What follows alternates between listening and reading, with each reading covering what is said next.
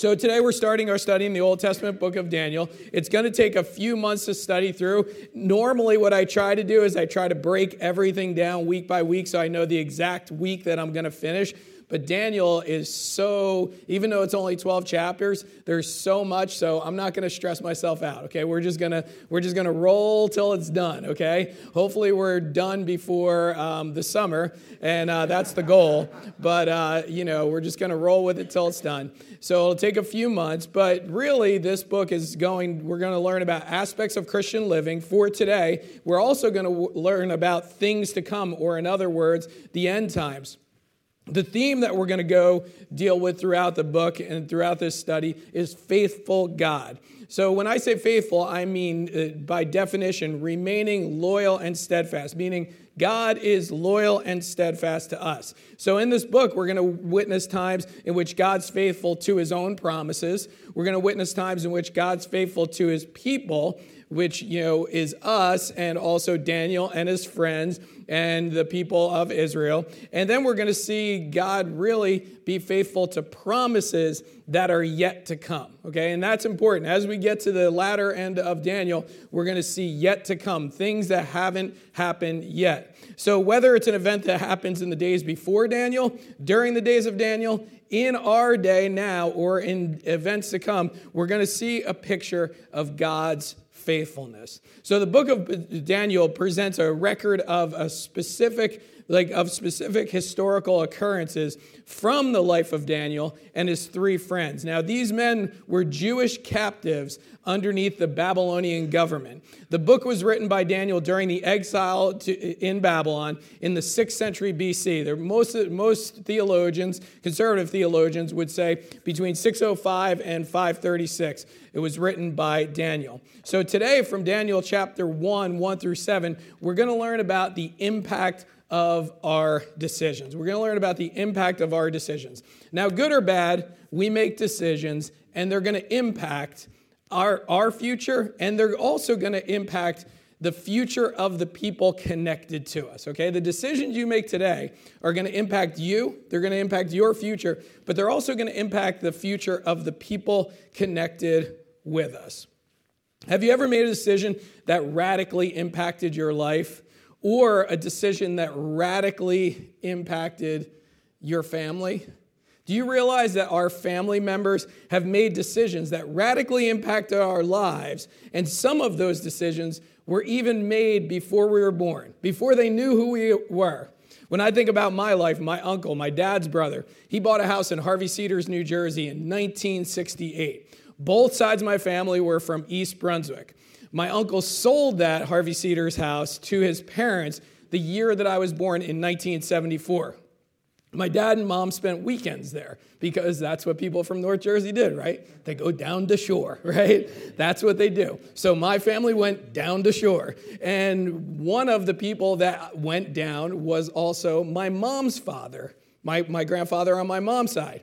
He loved it down here. And he found a little house, a little bungalow in Waretown on the lagoon and he wanted a boat. So in 1980, he bought this little bungalow house and got himself a boat, and that was the other shore house that we used to go to. In 1986, sadly, he passed, and the Waretown house was left to my mother. Later that year, my mom decided we're going to move down the shore permanently. So it sounds just like a little family history, right? And all of you have that little family history. But I'm telling you this because the decision that my family members made before I was even born radically changed and impacted my life. Because down here, I got to grow up on the Jersey Shore. I got to meet my wife. I got to go to a youth group at Mount Baptist Church and become a Christian. Then I got to find out that this church was looking for a part time youth pastor, and I became the part time youth pastor here and went to Bible college during that time. And now here we are, 27 years later in the same place, right? All because my uncle decided to buy a house in 1968 in Harvey Cedars. Now, it sounds kind of simplistic, right? Like when you think about that, and we all have that type of story, but the decisions that we make don't just impact us today, they impact our family, our friends, our community for generations to come. The family history I told you, in my opinion, was a positive one, but what about the decisions that are made that are negative?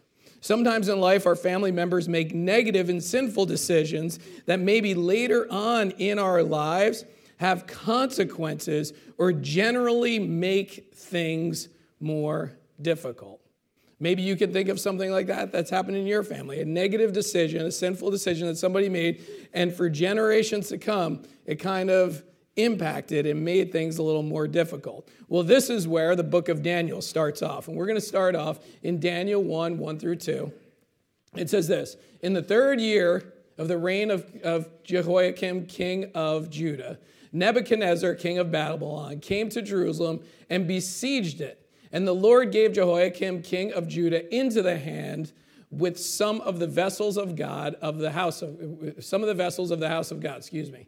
And he brought them to the land of Shinar, to the house of his God, and placed the vessels in the treasury of his God. So remember, decisions, right? The impact of our decisions. So here we have Jehoiakim, the king of Judah, Nebuchadnezzar, king of Babylon, comes in, besieges it, takes it over.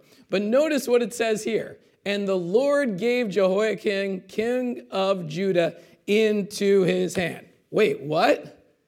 Did I just read that right? The Lord actually did this, or the Lord gave him over, or the Lord allowed this? What is going on here? Why in the world would God allow or even do this or allow this to happen? Why in the world would he give his people and his king of that time over to Nebuchadnezzar of Babylon, who was a godless person? Why would he do this? Does anybody else ask that question? Like, why in the world would God allow this to happen? Well, God did this because of sinful decisions made in the past, namely by a man, a king named Manasseh. He was the worst king that Israel ever had, that Judah ever had. And the sinful decisions made by him and the current king Jehoiakim, these decisions radically impacted God's people, and especially Daniel and his three friends, as we'll find out in the coming weeks. So let me just give you a little thumbnail on how God's people got to this point. In about the 80 years or so before this happened, Judah had a very bad king. His name was Manasseh. His father before him was a godly king. His name was Hezekiah. You might recognize that name. But when Manasseh took over, he did everything in his power to tear down the worship and focus of the one true God. He put offensive and cultic idols in the temple. He participated in child sacrifices to false gods. He instituted pagan worship within the temple. And anyone that went against him for doing these things were killed. Okay, so if somebody said, Manasseh, I don't think we should be doing this, well, you're dead. Okay, that's basically the way it went.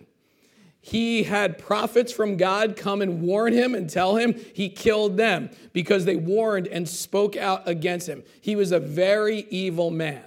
So now we pick up in 2 Kings. There's a lot of history in this message today. In 2 Kings 21, 10 through 15, it talks about this. It says, And the Lord said by his servants the prophets, Because Manasseh, king of Judah, has committed these abominations and has done things more evil than all that of the Amorites did, who were before him. And he has made Judah also to sin with his idols. Therefore, thus says the Lord, the God of Israel Behold, I am bringing upon Jerusalem and Judah such disaster that the ears of everyone who hears will tingle. So now God's saying, I'm mad, okay? I'm mad at this king and I'm mad at my people.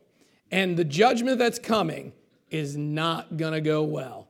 So he goes on, and I will stretch over Jerusalem and the measuring line of Samaria and the plumb line of the house of Ahab, and I will wipe Jerusalem as one wipes a dish, wiping it and turning it upside down. And I will forsake the remnant of my heritage and give them into the hand of their enemies. This is Nebuchadnezzar and Babylon, the hand of their enemies. And they shall become prey and a spoil to all their enemies, because they have done what is evil in my sight, and they have provoked me to anger. Since the day of their fathers came out of Egypt, even to this day. So here we see a picture of God that we don't like, right? Okay? We don't like this. Nobody likes this. You know, come to church, I thought God was supposed to be so loving. What's going on here? Okay? Well, God has justice, and He hates sin, and He's mad about it. Okay? He's mad about it. So now we see this picture here, and we're like, oh man, God is mad. He made promises to his people, and they walked away from those promises. They looked at God and said, We don't care. We're going to follow this king rather than you. This king looked at God and said, This, this shows us one, right? Faithful God. What is God faithful to here? He's faithful to his own promises, he's faithful to himself.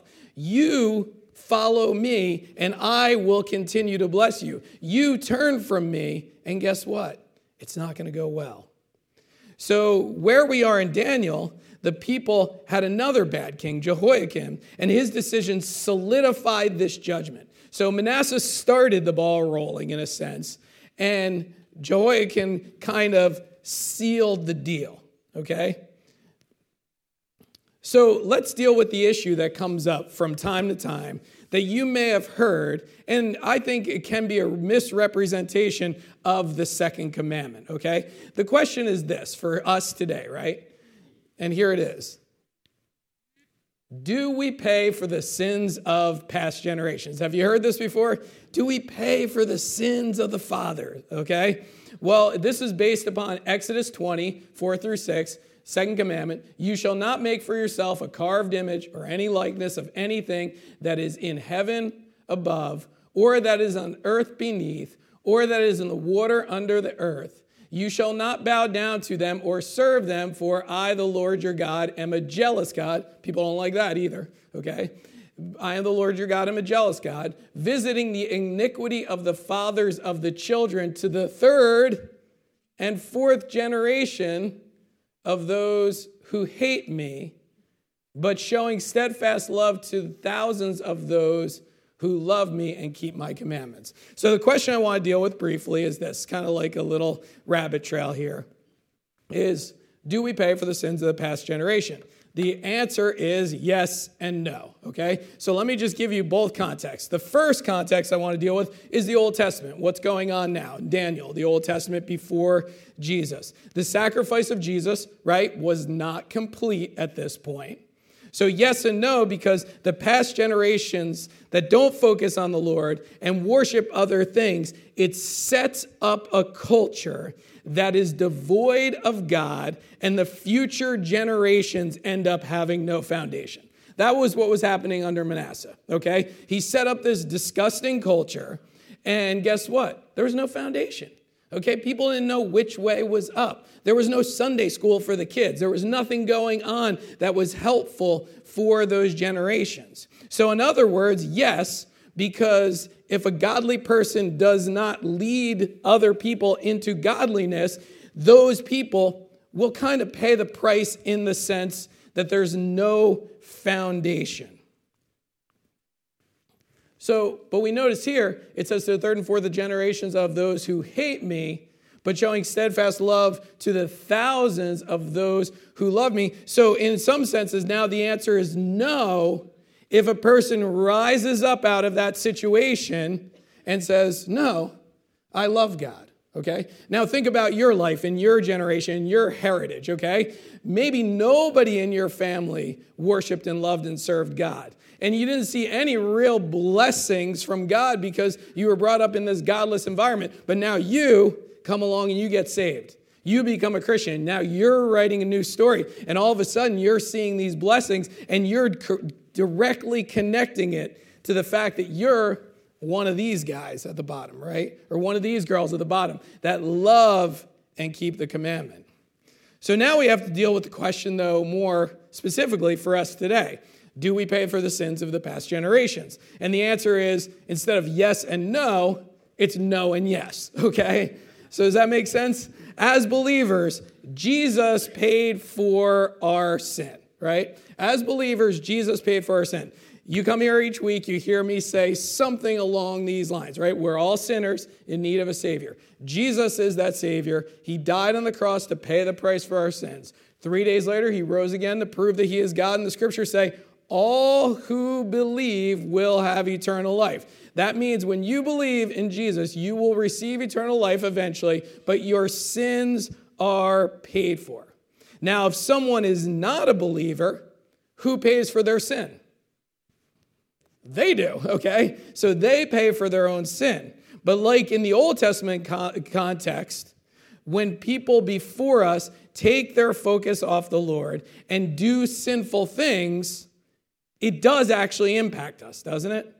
When they do sinful things, it does actually impact us. Or, in other words, we might not see Jesus because of the things that they have done. So, there may be consequences.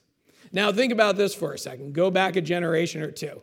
Your grandfather commits a crime, gets thrown in jail, leaves your grandmother as a single mom of your mom, okay? Do you think that's gonna have some impact on the way that your mom was brought up? Do you think that's gonna have some kind of impact on the way that you're brought up because your mom was brought up by a single mom who had a husband that was in jail, okay? The decisions that grandpa made, okay, he's paying for them, okay? or Jesus is paying for them if he becomes a Christian or is a Christian. But the consequences, the impact of what happened. And now we know in life, right? Well, this happened, this happened, this happened. And then we meet, and, and God brings good, right? God brings good, Romans 8, to those who love him.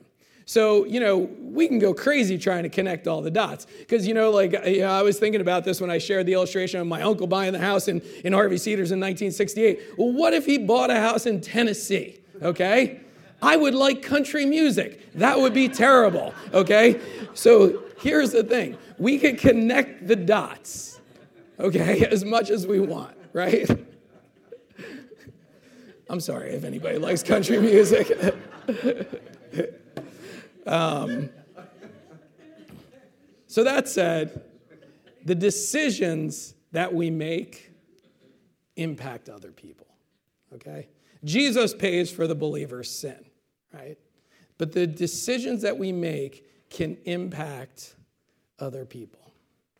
So let's get back to Daniel. Here's what King Nebuchadnezzar did in Daniel 1 3 through 4 says, Then the king commanded Ashpenaz, his chief eunuch, that's an official, okay, to bring some of the people of Israel, both of the royal family and of the nobility, youths without blemish, of good appearance and skillful in wisdom, endowed with knowledge, understanding, and learning, and competent to stand in the king's palace and to teach them the literature and the language of the uh, uh, Chaldeans, that's the Babylonians.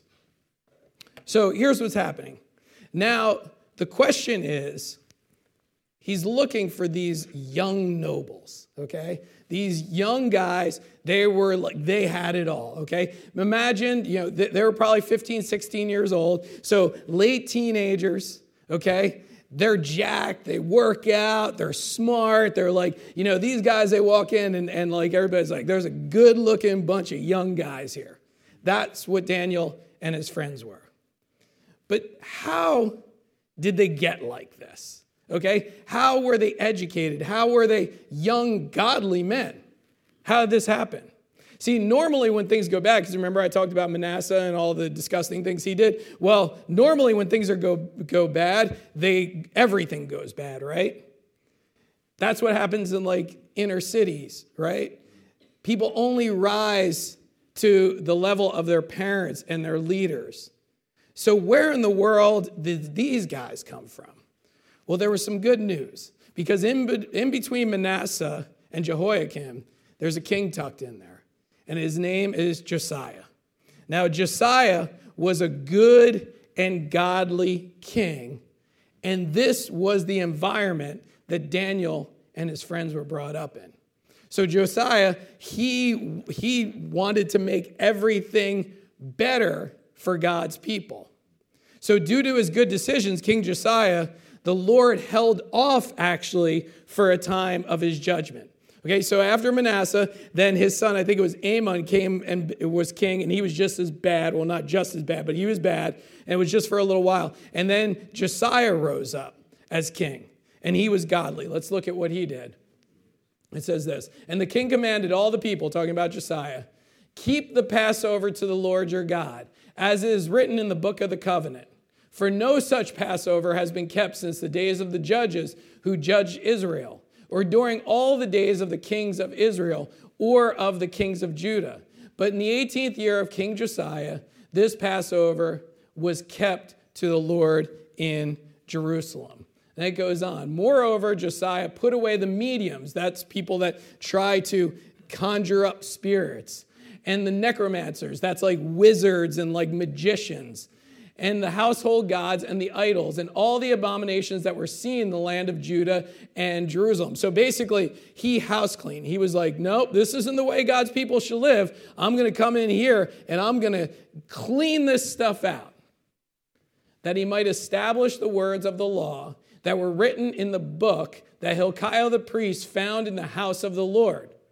Before him, there was no king like him who turned to the Lord with all his heart and with all his soul and with all his might, according to all the law of Moses, nor did any like him rise after. So he was a great king, and no one was like him after. The decisions that King Josiah made set Daniel and his friends up for spiritual success in an environment or prepare them for the environment that was going to be hostile toward the one true God. You know, when we think about the book of Daniel, we think about all the, the Sunday school stories. Like Daniel's the hero, right? Well, really, God's the hero, okay? He's the faithful God. But Daniel was set up by a godly king to actually flourish in an environment that was going to be hostile and try to purge every good and holy thing from what Daniel knew. So Daniel and his friends were brought up in the ways of the Lord. They went to their little Sunday school class. It wasn't called Sunday school then, but they went, you know, they were they were taught the scriptures. They memorized the scriptures. They were taught this. They learned to worship.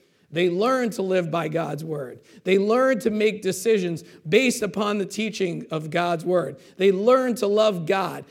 they learned to love other people. The decisions made by King Josiah made them the nobles that they were. Made them the nobles that they were. Think about this. It made them the nobles that they were. And Nebuchadnezzar was like, I see that. That's good. I'm going to take it and I'm going to change it. That's what he tried to do. Now, in life, we make micro, small decisions, right? And we make macro, big decisions. I want to talk for a little bit about that. So, first, we have macro decisions, our big decisions, right? Where are you going to live? What house you're going to buy? Where are you going to go to college? What career are you going to choose? Where are you going to work? What church are you going to go to? What school are you going to send your kids to? These are big decisions that put you in places or put you around people and in situations that can determine many things in life, right? The big decisions. And some of you sit back and say, wow, if I didn't go to that college, I wouldn't have met my spouse. Or if we didn't move down the shore, I wouldn't have found this church and heard the gospel. Like, so you start to make those big decision connections. But sometimes the macro decisions that we make are actually sinful, meaning we choose things like, I'm not going to church. I'm not bringing my family to church. We choose to be unfaithful to our spouse. We choose to commit a crime. We choose recreation over responsibility. We make foolish financial decisions. We choose to build unhealthy relationships. Macro decisions, right? Big, sinful decisions that kind of dictate where our life is going.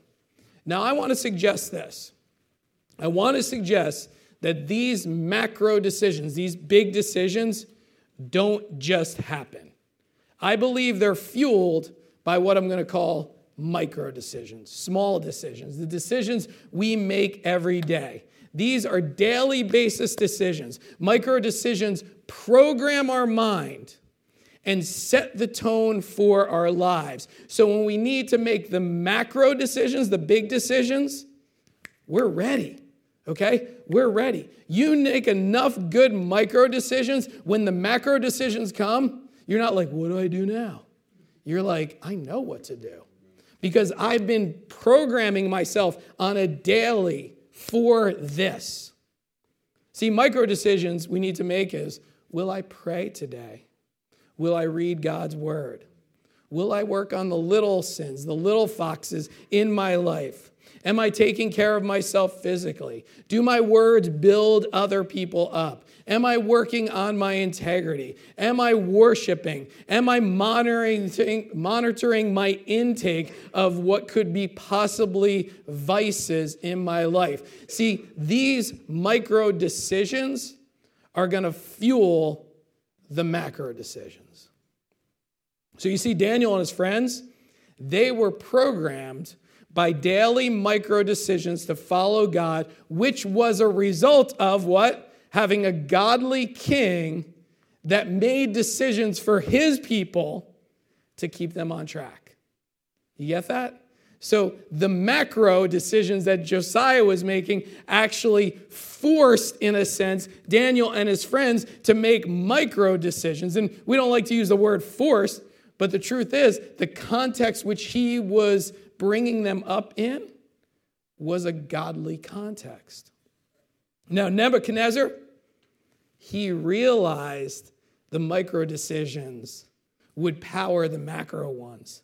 And that's why, as the king, here's what he did the king assigned them a daily portion of the food that the king ate and the wine that he drank. They were to be educated for three years, and at the end of the time, they were to stand before the king. So now, here's what, he, here's what he's saying. He's like, okay, I'm going to take these young, good looking, jacked, smart kids, and I'm going to put them in my system. Okay? I'm going to feed them what I want them to eat, and I'm going to educate them in the things that I want them to learn. I'm going to fuel them with these micro decisions to continue to program them to be men that serve me and my gods. Think about this for a second. So it says, Among them were Daniel, Hananiah, Mishael, Azariah of the tribe of Judah. Nebuchadnezzar knew these guys were Israelites, worshipers of the one true God. He wanted to purge them of that, change who they were, so he took the daily micro decisions out of their hands, made the decisions for them, to reprogram them so they would no longer look to the one true God. But guess what? I got news for Nebuchadnezzar. We're going to see what happened, aren't we? So he ordered Ashpenaz, the, the official, and the chief of the eunuchs gave them names. So here's now what he's trying to do. He gives them these names, and we're going to go over the names and what the names mean. He gave them new names they were given these new names to change their identity. Okay? Change their identity. So Nebuchadnezzar wanted them to forget the God of Israel and who their true identity was in. Let's look at what their names meant. Daniel, his given name means God is my judge. The name that Nebuchadnezzar gave him was Belteshazzar, Bel, protect my life. Bel was one of the Babylonian gods. Hananiah, God has been gracious. It was changed to Shadrach, command of Marduk, another uh, Babylonian god. Mishael, who is like God. Meshach, who is like Aku, which is another Babylonian god. And then Azariah, God has helped, was changed to oh.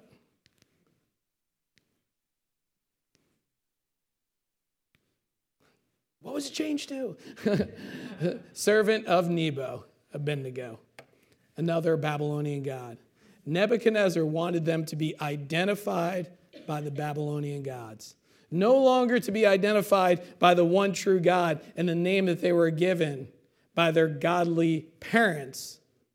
So, in some senses, now we have to think about this. Nebuchadnezzar wanted them to be identified with Babylonian gods, change their identity. In some senses, now, this is happening to Christians today. Okay, this is what our culture is trying to do to get us to change our identity. When we start to believe our identity is in things and ideas of the world, guess what? That mindset has won. When we start to identify with things over God, when we start to identify with things that are possibly sinful, when we start to identify things that are perceived as good, but actually lead us down a path that we shouldn't go.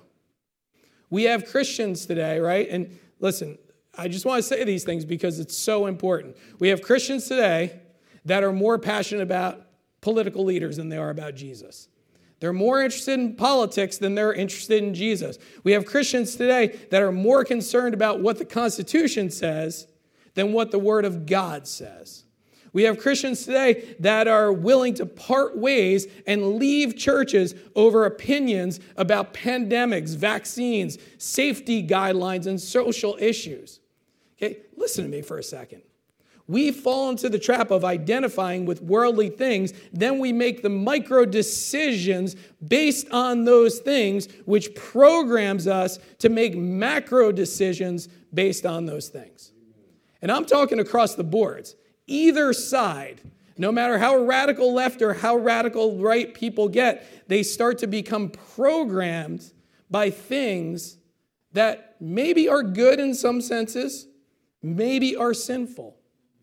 And we fall into the trap of identifying with worldly things and then making these micro decisions based on those things, which programs us to make the macro decisions based on those things. And guess what? Our identity becomes something more than it actually should be.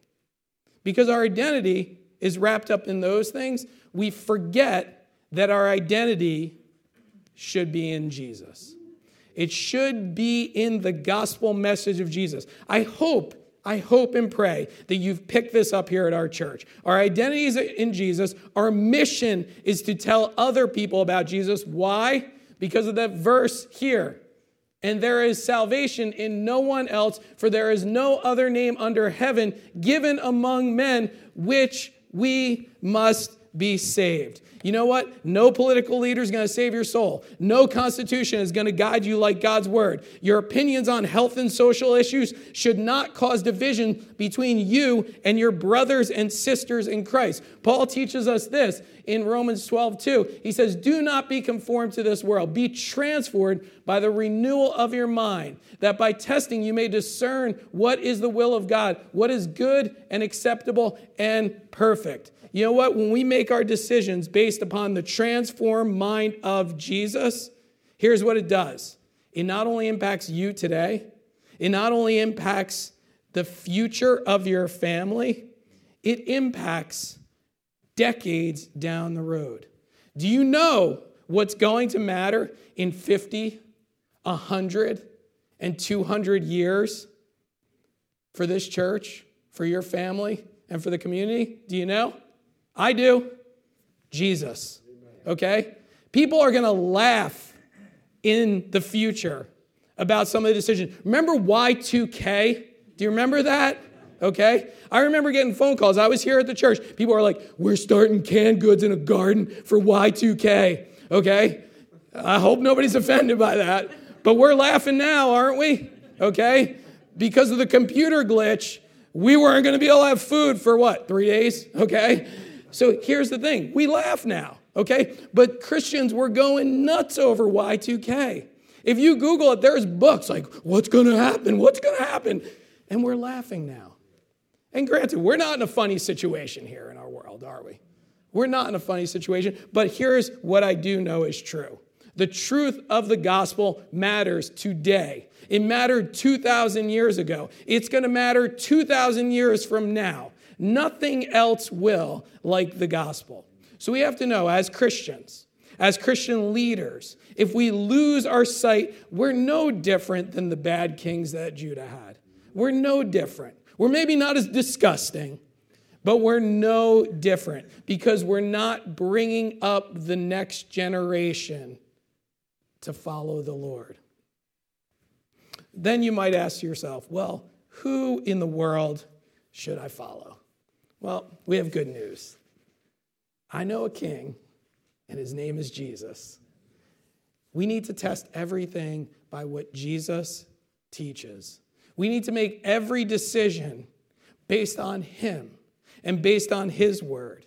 We need to renew our mind like the scriptures teach us. And when we do, our decisions will have a godly impact on everyone around us for generations to come. Let's pray together. Heavenly Father, we're so thankful for this day. I'm thankful, Lord, for the godly King Josiah that prepared Daniel and his friends for the journey that we're going to witness. But Lord, we know that this book of Daniel isn't about Daniel, it's about your faithfulness to your people. I pray, Lord, that each decision that we make, we remember that you are a faithful God who loves us and serves us, and nothing else matters.